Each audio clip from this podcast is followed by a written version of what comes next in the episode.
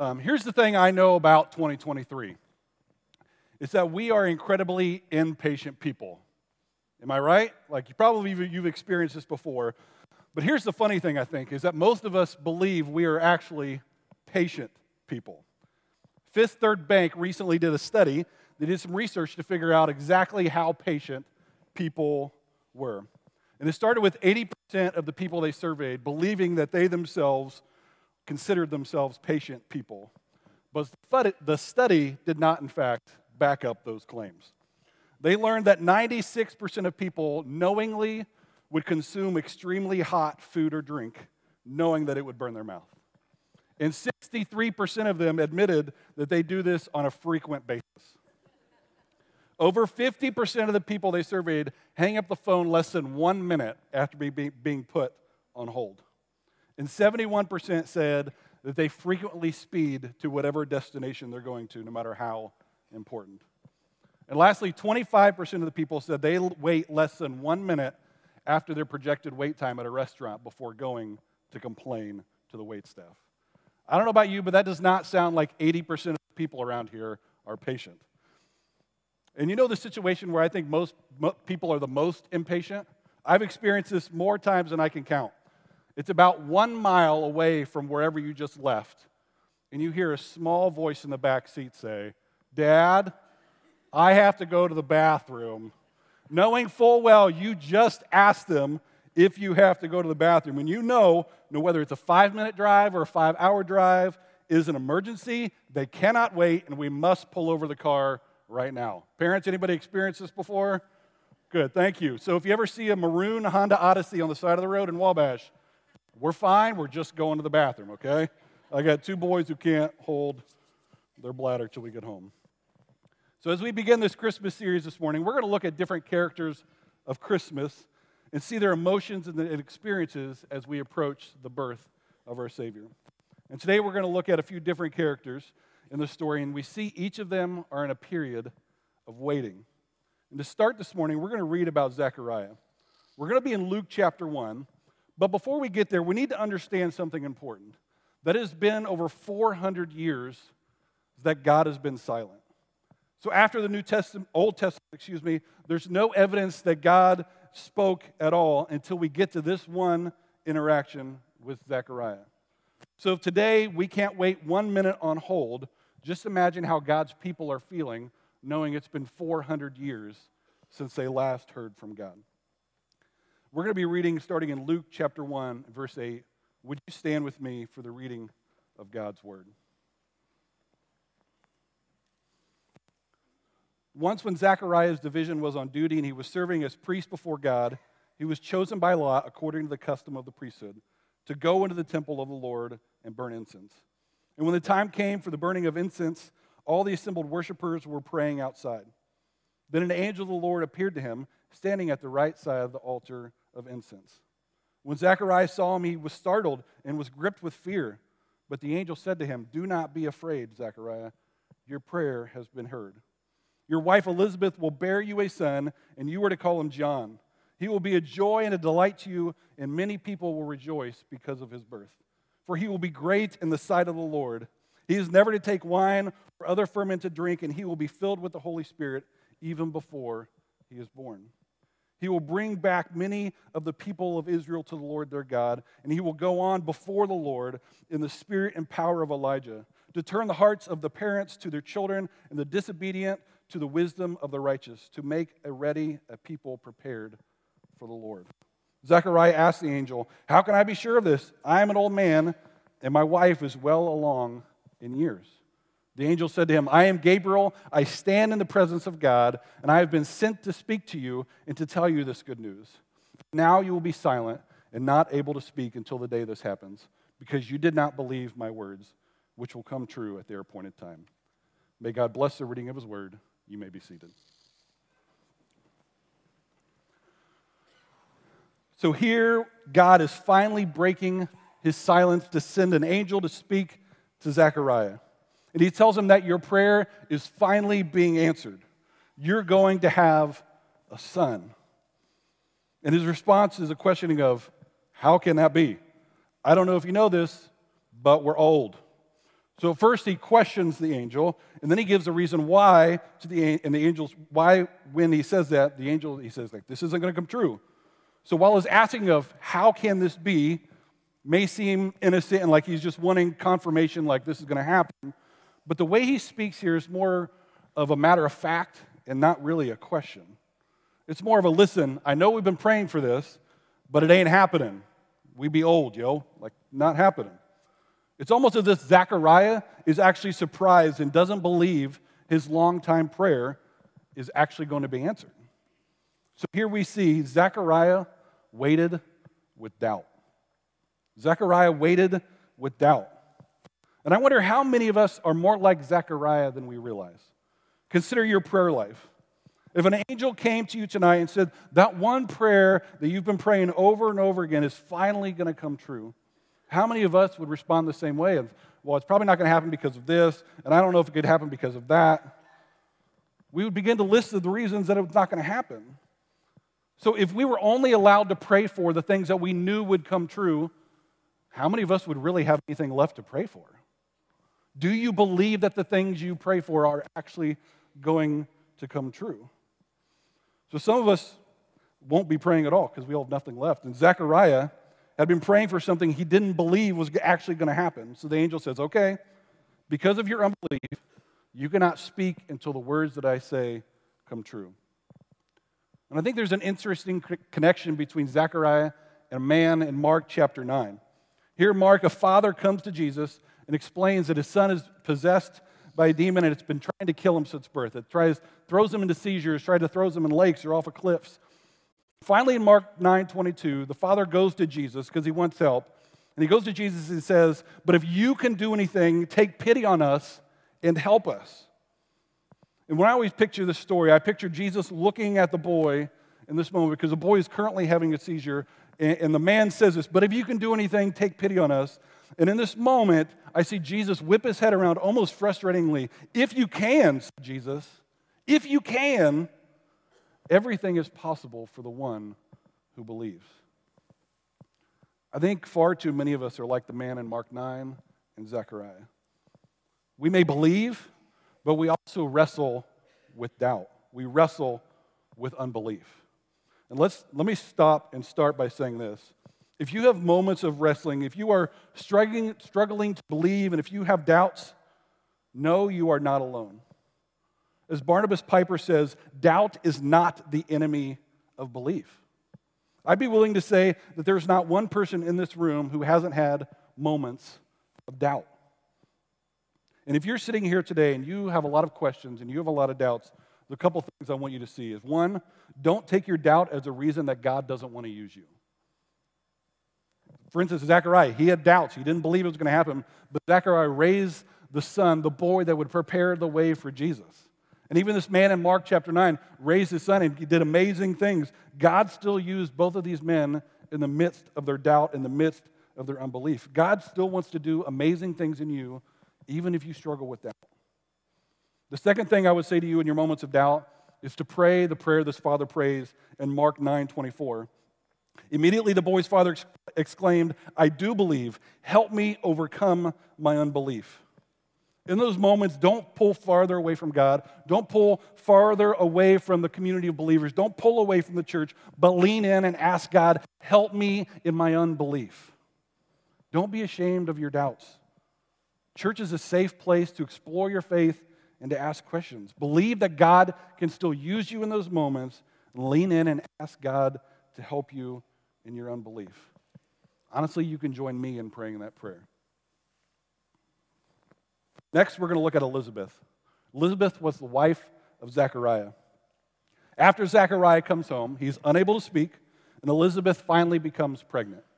In Luke 1 25 says this The Lord has done this for me. This is Elizabeth's response a couple months later. The Lord has done this for me, she said. In these days, he has shown his favor and taken away my disgrace among the people. So now Elizabeth, who has waited a long time to get pregnant, is in a different phase of waiting. She now waits for the birth of her long awaited child.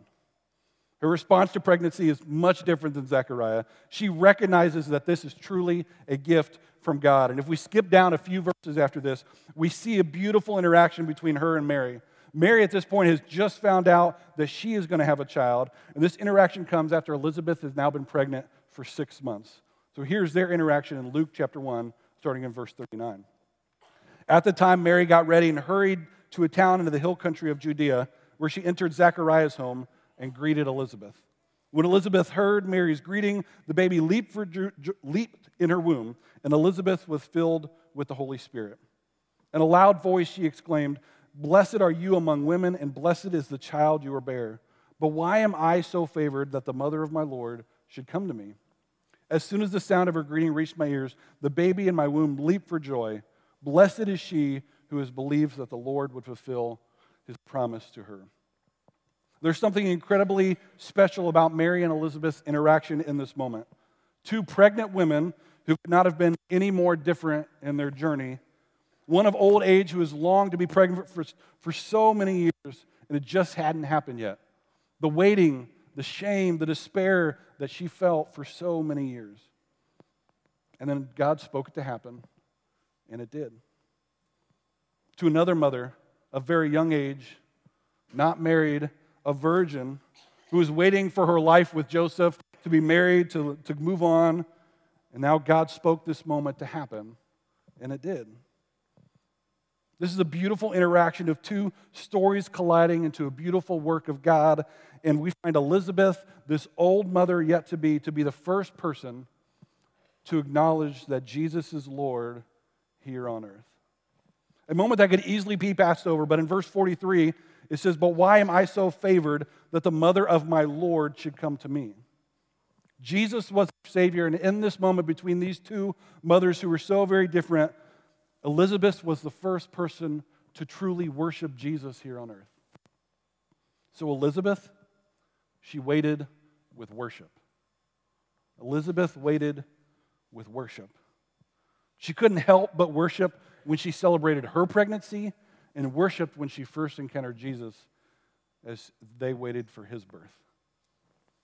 The final character we're going to look at this morning is Mary, who went from waiting to live out her future with Joseph to now waiting to raise the Savior of the world. We see her interaction being told that she's pregnant with an angel in Luke 1, starting in verse 28. The angel went to her and said, Greetings, you who are highly favored, the Lord is with you. Mary was greatly troubled at his words and wondered what kind of greeting this might be. But the angel said to her, Do not be afraid, Mary. You have found favor with God. You will conceive and give birth to a son. You were to call him Jesus, and he will be great, and he will be called the Son of the Most High. The Lord God will give him the throne of his father David, and he will reign over Jacob's descendants forever. His kingdom will never end. How can this be, Mary asked the angel, since I'm a virgin? The angel answered, The Holy Spirit will come on you, and the power of the Most High will overshadow you. So the Holy One to be born will be called the Son of God. Even Elizabeth, your relative, is going to have a child in her old age. And she, who was said to be unable to conceive, is in her sixth month. For no word from God will ever fail. I am the Lord's servant, Mary answered. May your word to me be fulfilled. Then the angel left her. So, Mary, who was an unwed teenager, is now being told not only are you going to have a son, but it's going to be the Son of God. And on the surface, her response may look similar to Zechariah's, but it's actually not. You see, Zechariah doubted based on his own abilities, aka his own age. And Mary's initial response of, How can this be since I am a virgin? is simply said out of innocence and not doubt. She wanted to know how it's going to happen since I am a virgin. Like, what does this look like? She didn't want to be kept in the dark. And I think this is where I relate to Mary She's told this news and wants to know everything involved in the situation. She doesn't want to be kept in the dark. And honestly, I'm like that too. I don't, I don't like surprises very much, especially when it comes to Christmas gifts. I love trying to figure out what I'm gonna what I'm gonna get. If I tell you something, you guys promise not to judge me this morning. Can we agree to that? All I hear is laughter, okay? We'll see what happens. So I love my wife Danielle, but one of my favorite things is trying to figure out what she's gonna get me for Christmas every year. And we've been married 13 years, and I don't think she's ever surprised me once on Christmas. Every Black Friday, oh, I'm sorry, I'm sorry to let you down. Every Black Friday, she goes shopping with her mom and her sister. They're in Fort Wayne typically, and so I sit at home and I track her phone to see exactly what store she's going to be in.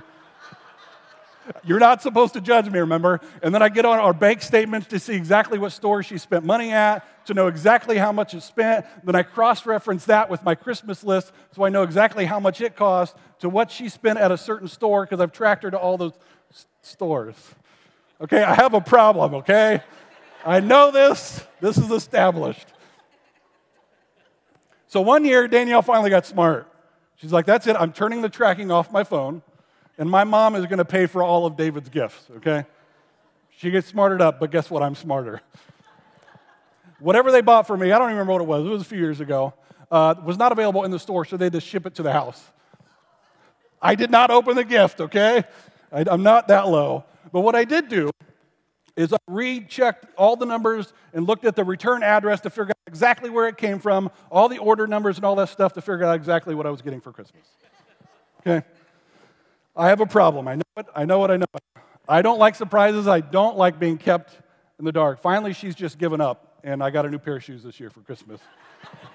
now she yells at me I wear them already, but oh well. Thankfully, Mary, as a teenager, is a little more mature than I am at 35 years old. But when she receives this news, we see her response in this new season of waiting. Mary waits with obedience.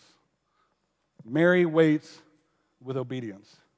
After hearing all of this news, news that honestly I can't even begin to fathom how I would take, I would have a lot more questions than Mary. And in verse 38, she shows an incredible amount of faith, even at such a young age. She says, in response to this, this angel and this news, I am the Lord's servant, Mary answered. May your word to me be fulfilled. Honestly, I think this is one of the most important prayers a follower of Jesus can pray. A prayer of Jesus, you are my king. May your desires be my desires. May your plans be my plans. You are my master. I will follow you all the days of my life. And what a prayer for Mary in this moment. An amazing prayer that echoes far beyond this moment. You see, this is a formative prayer even for the entire life of Jesus. A life that at its pinnacle, Jesus prays again in Luke 22 42. This time it's not a prayer of hope of a coming child, but it's a prayer of Jesus who is soon to face the cross. This is a prayer of Jesus as he's in the garden right before he is arrested. Luke 22 42. God, if you are willing to take this from me, but if not, may your will be done. It is virtually the same prayer that Jesus prays in the garden that Mary prays when she learns of her pregnancy. God, may your will be done. And I love what Eugene Peterson says about this prayer of Mary. He says, This, the formative effect of this prayer on Jesus, even as he was in the womb, is confirmed by the nearly identical prayer of Jesus in Gethsemane on the eve of his death. Not my will, but yours be done. I think Jesus prayed the prayer of his mother taught him all the days of his life. It was praying this prayer or something similar to it that kept him from adopting Herod's ways. It was praying this prayer that prevented him from taking up the Pharisees' agenda. God, may your will be done and not my own. So, in this new season of waiting, a season of huge, unexpected changes, Mary simply wants to be obedient to what God is asking of her. And you may be thinking, that's an easy prayer to pray. He's Jesus. How easy is that child going to be to raise, right? But don't forget the consequences of this birth an unwed teenage mother. And because of her pregnancy, she would most likely become an outcast in society. Joseph has every right to leave her in the dust and leave her behind, and she would be living on the streets with no support, no one to be there for her. Mary, knowing this is a likely outcome of this prayer, she simply still prays, God, I am your servant, knowing what her likely future will entail. But your will be done, God, not mine, in this moment. And not many of us would find it easy to pray this prayer knowing the pain that you are bringing on yourself. Man, Elizabeth, Zechariah, and Mary they received incredible gifts from God, from raising the one who had prepared a way for Jesus to literally raising the Savior of the world. So I think the gifts we receive from people say something about us. So I, I brought three gifts up here. So when you get gifts this year at Christmas, just remember it says something about you, okay? Or the gift giver at times. Here's one gift. Here's a, okay, a stick of deodorant. Leave that there. Stick of deodorant. Another gift here. Let's see what this is. Okay. Rogaine. We got that. Let's see what the last gift. I think Joel got this for me. Okay. It's a diet book. It's a diet book. Thanks, Joel. So, what do these gifts say about me? It says, I stink, I'm bald, and I'm fat. I think that's what it's saying. Appreciate that, Joel. He was the one who brought him up here. Everybody saw it. You didn't know I was setting you up, did you? No, I think the gifts we receive say something about us. So remember that this Christmas. If you get a stick of deodorant, someone's telling you you stink, okay? Or when you get those socks in the stocking, you probably got too many holes in your current socks, okay? So the question is, what does the, the gift of Jesus mean for us? So, what does it mean for us? If gifts have meaning and purpose, what is the gift of Jesus? What's it meaning? What's its meaning and what's its purpose? I think it's this. Jesus means we need a Savior. The gift of Jesus means that we are flawed, sinful human beings who needed someone to stand in the gap for us. And because of Jesus, we now have hope. That's what the gift of Jesus means. This morning, I want to wrap up by asking two questions. The first one is this Who are you waiting for? Who are you waiting for? And there's only one answer to this question, and it's Jesus. I know it's Christmas, we wait for his birth, but that happened over 2,000 years ago. We don't have to wait for Jesus to be born. He's already come to this earth. He has left the heavens to become a baby. He became because we needed a mediator to bridge the gap between us and God. We needed to, Jesus to come so we would pray that prayer of God, not my will, but yours be done. Get to go to the cross to die, not for anything he's done wrong, but for you and for me, flawed human beings who are in desperate need of a Savior. We needed him to be pierced for our transgressions, to be punished for, the, for that way we would have peace. But we don't need to wait for Jesus to die. That happened 2,000 years ago. We need Jesus to defeat death, to be raised from the dead, so that we would have eternal victory over death and sin. So no longer will death be victorious. No longer will death have a sting. But we don't need to wait for that either, because that happened 2,000 years ago. No, we wait for the day where we will be reunited with our King, where we will for eternity be able to worship Jesus and how amazing and caring and loving and generous and righteous and how he is full of justice. And nothing in this world will forever compare, forever singing, singing praises and gratitude and being with Jesus. I think too many of us are satisfied with our current relationship with Jesus. We love him, we do our best to follow him, and we are so grateful for the blessings that God has given us. But if you are satisfied with your current, if you are content with your relationship with Jesus, how much are you in love with what he's done for you and not who he is as a person? We should not be satisfied with our relationship with Jesus until the day we get to see him face to face and bow at his feet and worship and in admiration because nothing on this earth will ever compare to physically being with Jesus. Nothing will come close to that, friends.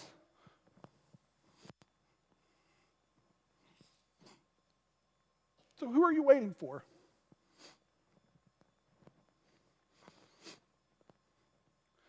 The second question is How are you waiting? How are you waiting? My youngest Carter, is a great example of what it looks like and how we should be waiting. About three or four years ago, uh, we decided we were going to go to Florida for fall break. So, October, mid October, we were going to Florida. And we made the mistake of telling him in August that we were going to Florida. It's all he wanted to talk about for three months. It was his first time going to Florida, first time seeing the beach, and little did, I, did Danielle and I know what we were getting ourselves into. For three months, I promise you, no exaggeration, multiple times a day, Carter would ask, How much longer till we go on vacation? How much longer till we get to leave? How are we going to get there? Where are we going to go? How long is it going to take? What do we need to pack? What are we going to do? Where are we going to go? Show me the house where we're going. How many days till we go to vacation? It was, it was miserable, friends. Absolutely miserable. And we did everything we knew we could do to help. We, we had written like numbers, countdown. We used Lego blocks that he could take off every day, but it just did not help from him from asking over and over and over again. He could not wait to go to Florida, and it was the longest three months of my life. And Danielle and I decided in that moment we will never tell Carter again when we are going on vacation or doing anything fun for that matter. We're just going to say, we're getting in the car, we're going to Florida. And we've done it. I'm, I'm not kidding you. We've done it.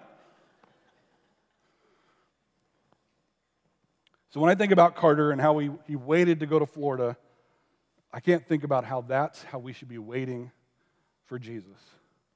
I think we should wait with great anticipation. We knew for three months exactly what Carter wanted in life. He wanted to go to Florida. And we had so many conversations about what he wanted to pack, what books he wanted to read when he was there, what clothes he wanted to wear. Everything was about when he went to Florida. Finally, the beginning of September, given six weeks before we were leaving, he packed his suitcase. So for two months, Carter basically lived out of his suitcase. When he would wear something out of his suitcase, right away he'd take something from his drawer to put in the suitcase, always ready to go. And it was, it was annoying for us because we do laundry and then it ended up what you know how kids fold clothes, they don't. And so when it would go from the dresser to the suitcase, it, would, it was a wrinkly mess. So finally, I looked at him and I said, Buddy, don't you think it'd be easier for you to not live out of your suitcase, but to use your dresser? And he looked at me dead serious and he says, No, it's not easier because this way I'm always ready to go on vacation. His objective was to make sure he was always ready to go on vacation. At a moment's notice, if he ever lost count, if he forgot to take Lego blocks off, in a moment's notice, he was ready to go on vacation. And friends, to live in real anticipation every day is everything you're about, about anticipating the day you get to meet Jesus. Because, friends, that will be the best day of your life. Do you wait for the moment we get to spend eternity with Jesus? So, real quick, I'm going to give you two ways we can live in anticipation until the day we meet Jesus. The first thing is prepare the way. Prepare the way. Zechariah and Elizabeth were called to raise a child that would prepare the way for Jesus.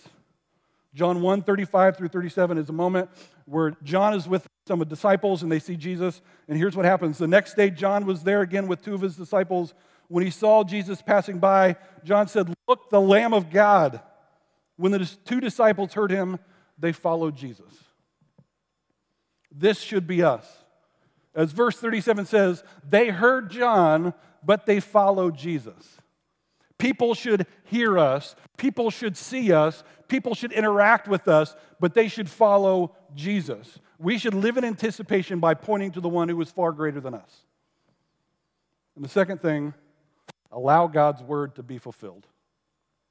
Allow God's word to be fulfilled. To live in anticipation is to live a life that prays the prayer of Mary I am the Lord's servant. May your word to me be fulfilled. Friends, let's not lose sight of how Zechariah, Elizabeth, and Mary waited for the birth of their Savior. And may we wait well as we wait, await the day that we can physically be with Jesus. Let's wait with anticipation. Let's prepare the way and allow God's word to be fulfilled in us. Let's pray. God, thank you for Jesus. And God, thank you for this Advent season that we get to wait for his birth. God, we anticipate that celebration coming up in a few weeks. But God, even more, we, we cry out, we long, we, we want that moment where we see Jesus face to face. But God, we are in this season of waiting. Help us to anticipate. Help us to point to the one who's greater than us. Help us to, to live the life you desire for us and not the lives that we desire for ourselves. God, may you be greater than everything in our life. Jesus, we long for you. We need you here. Us flawed human beings, Jesus, we need you. You are the answer, you are the solution. Jesus, thank you for what you did for us, a price we will never be able to repay. Jesus, we love you. It's in your name I pray. Amen.